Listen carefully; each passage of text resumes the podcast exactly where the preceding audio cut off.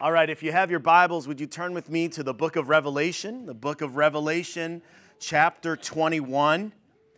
The book of Revelation, chapter 21. We're going to look at five verses for our text this morning. Uh, There will obviously be some other supporting verses, but Revelation 21, uh, 1 through 5. When I read them, I'll be reading from uh, the New Living Translation. Uh, follow along in whatever translation you have. Uh, at the Welcome Center, we do have Bibles. If you need one this morning, would love to bless you with one. Uh, those are, I believe, New Living Translation, but Revelation 21, 1 through 5. All right, so, so people are obsessed with the future. In 1895, H.G. Wells wrote a book called The Time Machine. How many of you have ever heard of that book, The Time Machine? And so, in that book, a scientist builds a machine that travels far, far into the future and then returns to tell his astonished friends what the world would be like 800, in 800,000 years. And yet, what most people fail to realize is we don't need a time machine to travel through time. The truth is, you and I, we're all time travelers. In fact, right now we are traveling towards the future at a rate of one second per one second, and there's nothing that you and I can do to stop ourselves from time travel. Some of us try to stop it, slow it down, do whatever, but you can't stop it. At the end of our journey through time is a destination called eternity. You see, everything in the Bible points to eternity. Everything within the Bible cries out for it. Ecclesiastes 3:11 uh, uh, Solomon said that God has planted eternity in the human heart. And so God d- designed us to live in eternity and his work with us is not finished in this very short life. But the Bible also teaches that there are two eternal destinations heaven and hell. In Matthew 25, 46, Jesus says that some will go away into eternal punishment, but the righteous into eternal life. The central message of the Bible uh, relating to eternity is that you and I, yes, you and I this morning, today in this life, we will choose where we're going to spend eternity. And so let me clarify something. If you're mixed up a little bit this morning, God does not send you to heaven. God does not send you to hell. You choose. I choose. For the next few weeks, we're going to be doing a series called Eternity, Your Forever Home. Eternity, uh, Your Forever Home. But listen, before we start, I want to I want to pray. Ask God to prepare our hearts. Father, in the name of Jesus, we thank you again, Lord, for your mercy and your grace. Uh, We thank you, God, that you are still speaking to your people uh, through your word. I know that, uh, Lord, this subject might be a little bit intimidating for some, but I pray, Lord, that you would calm their hearts uh, and that you would help us, Lord, to receive your word uh, with understanding, with wisdom, with knowledge, Lord, that you would speak to us this morning and help us to prepare for our forever home. Help us to prepare for eternity and to do so, if we haven't yet, to do so today. In Jesus' name, God's people said, Amen. So, listen, a Sunday school teacher just finished a lesson all about heaven and asked her students, How many of you this morning, how many of you would like to go to heaven? Of course, everyone in the class raised their little hands except for one little boy named William. And so she was wondering, she, he hadn't raised his hand. And so she asked him, Don't you want to go to heaven someday, William? Don't you? I'm talking about heaven here. And, and suddenly, lighting up, the boy said, Oh, oh yes, ma'am, someday. I just thought you were taking a load up right now. Listen, I, I think we, we all want to go to heaven someday. Every once in a while, I'll meet someone who uh, will maybe say that they don't, that, or say they don't believe in it, or, or say that it doesn't matter. But for the most part, we all want to go to heaven. I I mean, most of us are very curious what it's going to be like up there. In fact, someone once uh, posed the question, What is heaven like to uh, uh, another group of Sunday school students? And, and Scott, uh, at age eight, he replied, Heaven is up in the sky. And you can look down at circuses for free if you want to, except you have to ask God permission first. David, age seven, said, Heaven is kind of big. And they sit around playing harps all day long. I don't know how to play a harp, but I guess I should learn to play that dumb old thing. In one of uh, the Far Side cartoons, Gary Larson depicts a, a winged man seated in heaven on a cloud, no one near, nothing to do, marooned on his celestial post. The caption witnesses his despair with him saying, Man, I wish I'd brought a magazine. Listen, for some of us, maybe that's how we imagine heaven being clouds in our midst, harps on our laps, time on our hands, so much unending time, a non-stop sing along, a hymn, then a chorus, then still more and more verses. Is that really all that awaits us in the afterlife? According to a Gallup poll conducted from uh, US News and World Report, as many as 81% of Americans believe that heaven actually exists, and as many as 78% believe they have a good or excellent chance of getting in. But few know what to expect when they get there. I think the success of books uh, uh, uh about near death experiences, such as Heaven is for Real uh, and 90 Minutes in Heaven, reveal a, a deep longing to know what lies beyond heaven's door. But instead of relying on ideas from others, we should really look to the scripture, amen? Uh, one of the most vivid, expressive descriptions of heaven is found in Revelation 21. And so I want us to go there right now. Beginning at verse 1, the Bible says, Then I saw a new heaven and a new earth, for the old heaven and the old earth had disappeared. And the sea was also gone.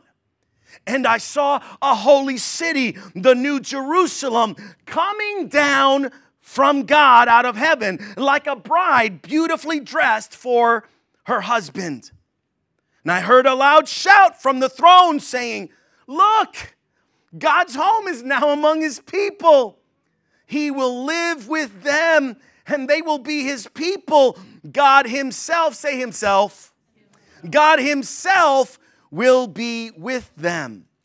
He will wipe, I love this part, he will wipe every tear from their eyes, and there will be no more death and no more sorrow and no more crying and, and no more pain. Anybody looking forward to that?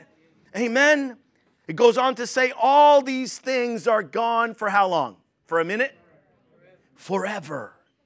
And the one sitting on the throne said, Look, I am making everything new. Eternity, your forever home. Listen, as with the rest of, of Revelation, this passage is loaded with, with fantasy and imagery and symbolism. But I really believe that the picture paints for us a, a glimpse of heaven's glory and it highlights at least three important features that is going to make heaven awesome.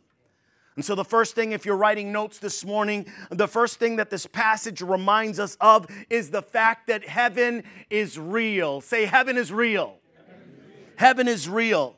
You might wonder why we even start there uh, because, listen, if we don't start there, that's the foundation. Again, I said there are people out there that, that don't believe in heaven. They don't believe in hell. They don't believe that there's an actual place. They, they might even say, well, next week we're going to talk about hell, but they might even say that, that hell is, is here now on earth. And I am saying, no, there's a real place. And just as there's a real hell, uh, there is a real heaven.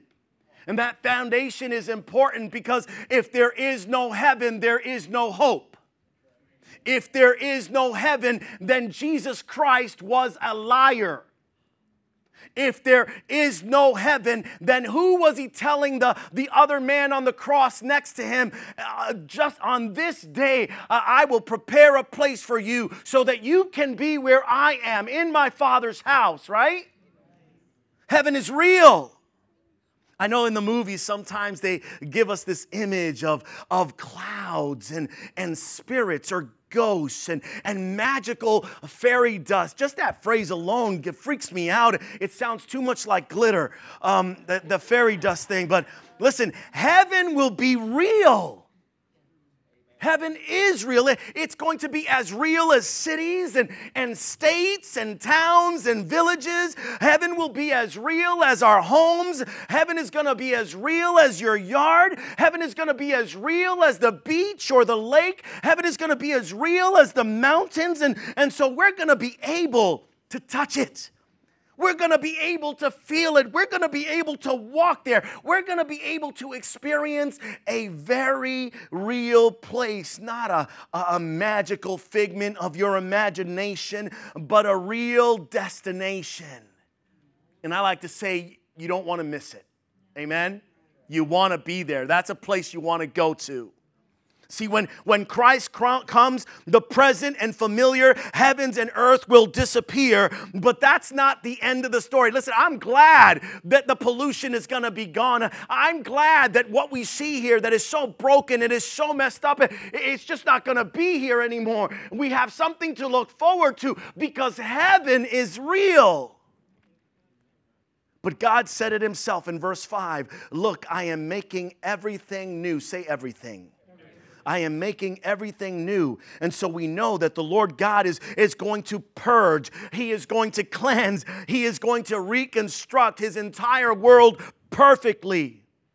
Now, listen, centuries before John's vision in the book of Revelation, God had told Isaiah in Isaiah 65, uh, 17 and 18, He said, Look, I am creating new heavens and a new earth, and no one, listen, I love this phrase, and no one will even think about the old ones anymore. Be glad Rejoice forever in my creation. Listen, when God creates something, He creates it perfectly and good and awesome. And listen, when He first created this world, it was good and perfect and awesome. And guess what? We messed it up. And some of you are like, well, Adam did, but no, we messed it up. Humanity messed it up. And so God's gonna, gonna get a do over. God's going to get a do over, and you and I are going to benefit from it. We're not even going to remember the old ones anymore. See, John's awesome and real description of the holy city, the New Jerusalem, descending from heaven to earth, it symbolizes the merging of two realms. I know it's hard for us to even fathom that, the bringing down of heaven down to earth. So at that time, heaven and earth will be joined perfectly, say perfectly, they will be joined perfectly together. And just as God and man will be forever united in Jesus Christ, so heaven and earth will be united forever in this new universe. God's plan is to abolish the gulf or the distance between the spiritual and the physical, natural worlds. There will be no divided loyalties. There will be no divided realms. There will be one cosmos, one universe, united under one Lord forever and ever and ever. And it will be very real. Heaven is real. The Apostle John describes this new heaven as a place that will have rivers and trees and cities and buildings. It blows my mind. Think about it. I'm not talking about what we have here. I'm talking about another level. I'm talking about something that we, we, we can't even, I mean, we, we, we can only look at it from our perspective and from what we know. But again, cities and buildings and gates and streets and mountains and houses, all those things will be in our new heaven. It will be a place of sensory delight and breathtaking beauty, but nothing compares with God's crowning jewel, the New Jerusalem. See, Christ will descend in a, in a city unlike any that earth has ever seen, with shimmering spires, jewel encrusted buildings, and streets of purest gold. I know some of you, we're, we're a little old, and so we, we, we look at that, we read scripture, and we're like, oh, yeah, streets of gold, and all these jewels, and all these. Uh, listen, let a child read that for the first time and watch their imagination just kind of roll in their heads. And really, that should be us. We kind of look at it, we're, we're, we're desensitized by Hollywood, uh, we're desensitized by what we think it's going to be. It is going to blow our minds when we see that we have a real heaven that God has created that is going to be more awesome than anything we could imagine. Again, great symbolism, great descriptions. But you better believe that our God, the creator of the universe, will show us beautiful things we've never seen or touched before. It's, listen, it's not just beautiful though, it's, it's big. It's big. If you read the scripture, there's lots of description there. Scripture reveals that there are jaw dropping dimensions when it comes to, to that heaven. It's about 1,400 miles in, in length and, and 1,400 miles in width. And so it's large enough to contain a, last, a land mass from the Appalachians all the way to the California coast, from Canada uh, down to Mexico. And so we know that it's going to be about 40 times the size of England, 10 times the size of France, a larger than than present day India, and that's just the ground floor.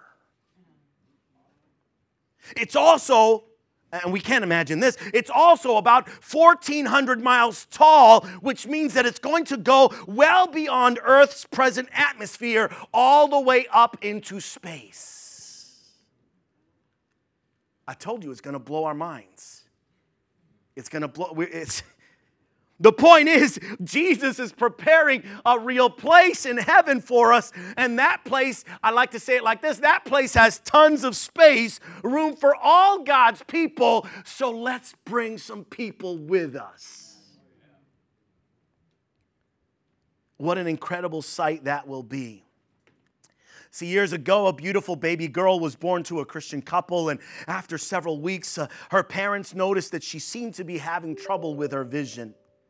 They scheduled a, an appointment with an eye doctor, and, and the doctor told them, Your daughter, Mary, is rapidly losing her sight. We know that she will likely be completely blind before her first birthday, uh, but it's possible that when she gets to be 12 years old, that an operation could be done to restore her sight at that time. And so for 12 years, Mary learned to live in darkness. She and her parents adapted quite well, and together they overcame Mary's many obstacles. Uh, still, the, they anxiously awaited that day in the future when Mary's eyes would be opened once again through this operation, and finally that day arrived. Mary's family, they traveled to a hospital where the corrective surgery was performed. Mary's bandages were eventually removed just as the sun was setting behind the majestic peaks outside her, her window. It was against that backdrop that she saw her parents for the first time, and with tears running down her cheek, she said, Mom, why didn't you tell me the world was so beautiful? And mom, you are so beautiful. Mary's mom gathered her in her arms and said, I, I tried to tell you, but I couldn't do it justice with my words. Words fall short, don't they? I think that applies to John's description of heaven in Revelation, regardless of what it actually looks like. It will be heaven on earth in the most literal sense. And with our Savior present, I hope that you'll want to make heaven your forever home. That brings us to the second characteristic this morning. Again, very basic. It's the second characteristic highlighted in John's vision. Heaven will not only be a real destination, but heaven will be righteous. Say righteous. Heaven is righteous. And some of you are like, well, yeah, God is there. Yeah. The Apostle John describes the New Jerusalem as the holy city coming down from God, and heaven will, will be just that holy. And so heaven will be good and heaven will be perfect. Second Peter 3 and verse 13, Peter says, But we are looking forward to the new heavens and new earth he has promised, a world filled with God's righteousness. And so heaven will, will definitely be the, the home to all that is good and right. And as Christians, we look forward to a day when all of creation, every square inch, is flooded with the love and the peace and the joy of Jesus Christ. In fact, the coming of Christ will herald the total abolition of sin. There will be no more suffering. There will be no more sorrow. Again, in, in heaven, heaven is righteous. Verse 4 again. Uh, uh, John witnesses the melding of heaven and earth, and he literally hears a loud voice cry out, God will wipe every tear from their eyes. There will be no more death or sorrow or crying or pain. All these things are gone for how long? Forever. Think about it. One of, the, one of the greatest blessings, don't miss this, one of the greatest blessings of heaven is what won't be there. What are you talking about, Pastor Freddie? No death, no disease, no divorce, no trials, no tribulation, no turmoil, no funeral homes, no abortion clinics, no psychiatric wards, no rape, no missing children, no drug rehabs, no bigotry, no muggings, no more killings. See, without the presence of evil, the new heaven and the new earth will be like nothing you and I have ever experienced. Like, listen, in this world, bad moods infect the best of families. Complaints, they, they shadow the clearest of days. Bad apples spoiled a bunch of us, but thank God, rotten fruit doesn't qualify for the produce section in heaven. All because heaven is righteous.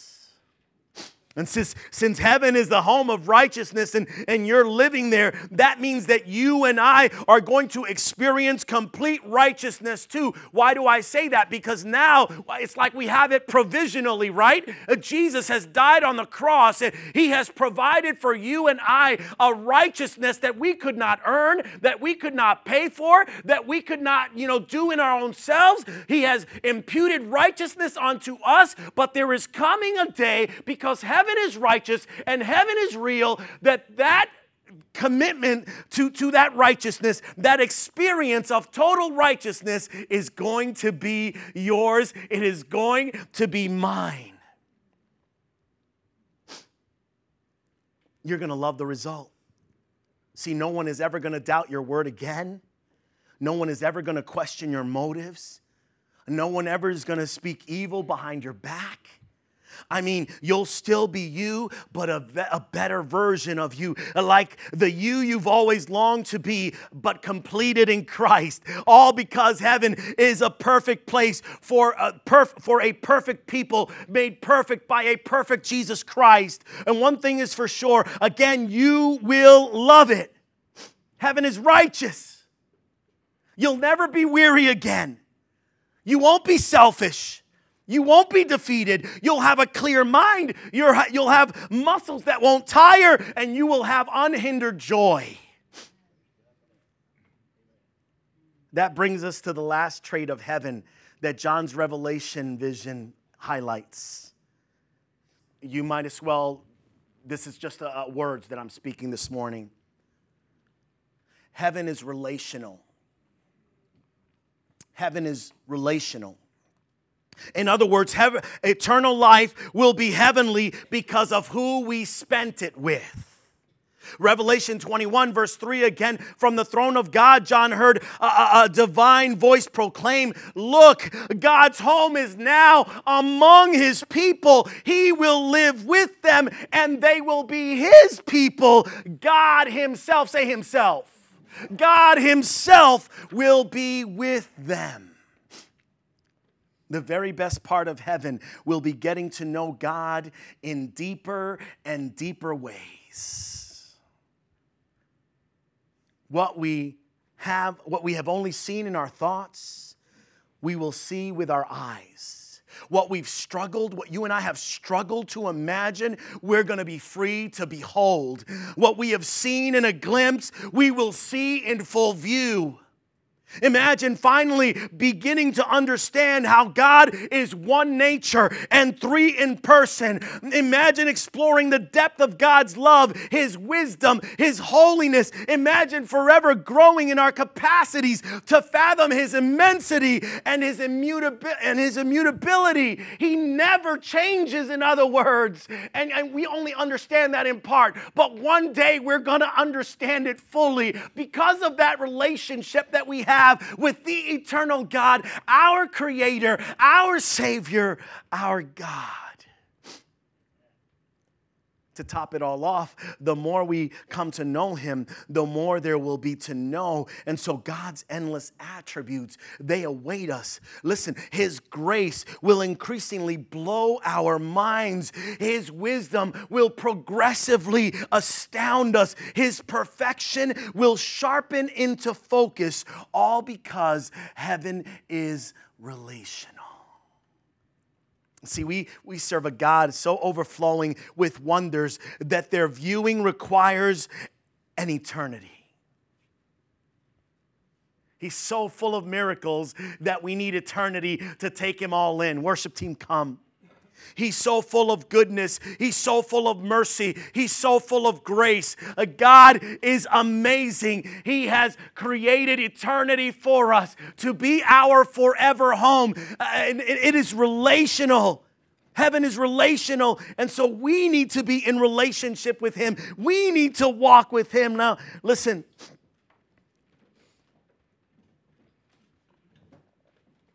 We serve a God whose beauty enhances with proximity.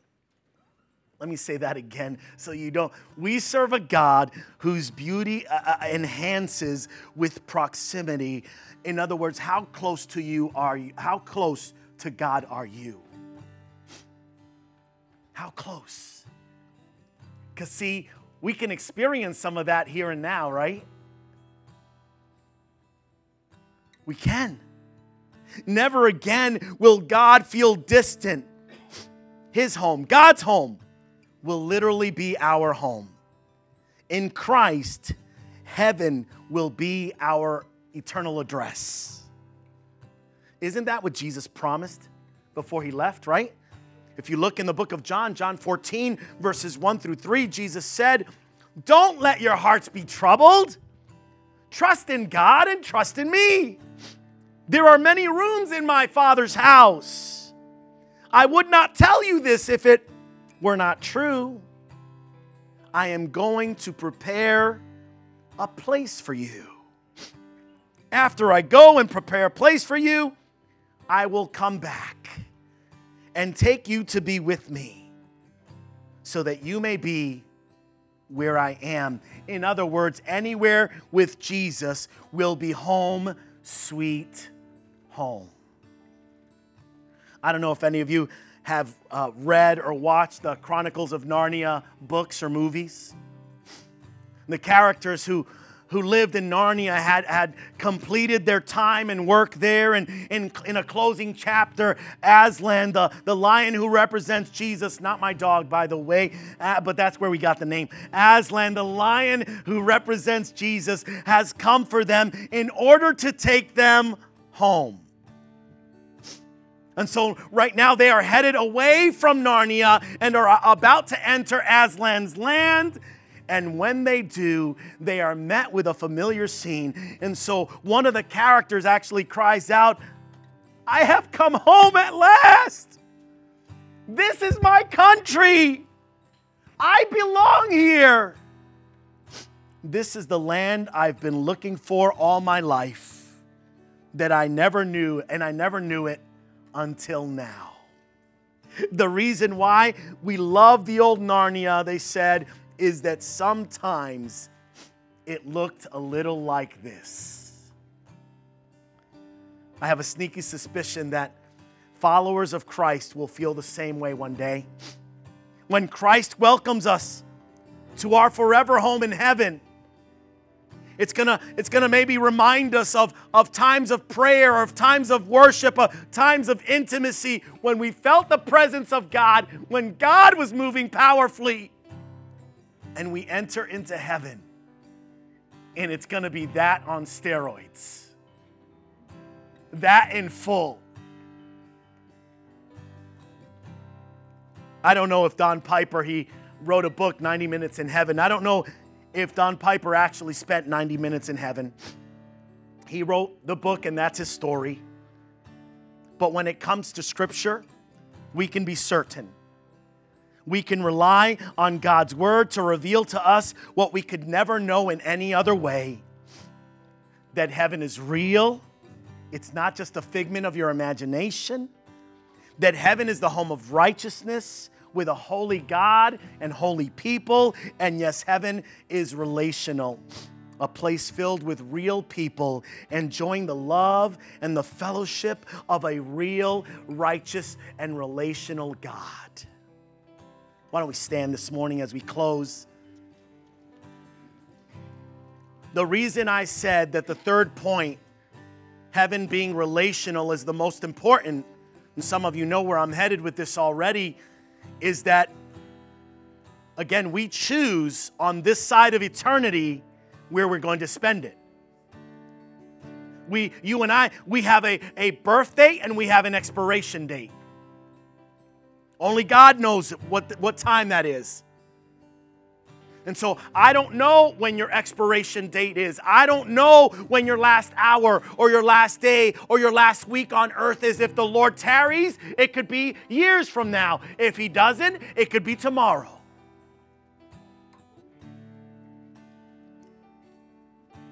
But if heaven is relational, and it is, you and I need to make sure that we're walking in relationship to the God of heaven. Do you hear me this morning? You have to walk in relationship with Him. You have to be in communion with Him. And some of us, uh, maybe we're, we're not all the way there. Maybe we know religion and we know church and we, we know going through the motion. But I want to encourage you this morning if you don't have a true, a real, a vibrant, and intimate relationship with the God of heaven, today is your day. Today is your day. We surrender all to Jesus. We surrender our sins. We surrender our hangups. We surrender our baggage. And we say, Jesus, save us. Save me. Save me, wash me in the blood of Jesus. The sins that beset us, the sins that cause there to be a rift between us, the sins that prevent me from drawing closer. God, forgive me. Come into my heart. Make me brand new. Help me, Jesus, to walk in relationship with you. I encourage you to do that. Pray that prayer in your own way, but connect with Him. Amen. Allow Him to come in and change your life forever and ever. Let heaven be your forever home in that way. Amen. Father, thank you so much for today. Thank you for your people. Continue to reveal your word to us as we close in worship. I pray, God, that if we have a commitment to make, that we would make it. I pray that we would not wait another second, another day, another hour. Jesus, I need you. We need you. Be my Savior. Be my God. Forgive me of my sin. Lord, forgive my, my, just the way that I've gone away from you. Forgive the way that I've allowed my relationship to get cold with you. Forgive, God, that I've put other things in your place. Forgive us. Forgive me. And Lord, draw me back to you. Come into my heart. Come into my life. Lord, cleanse my mind. Cleanse my heart. Cleanse my lips. Hallelujah. Help me to walk in relationship with you. In Jesus' name, amen. Amen. Hallelujah. Let's close in worship.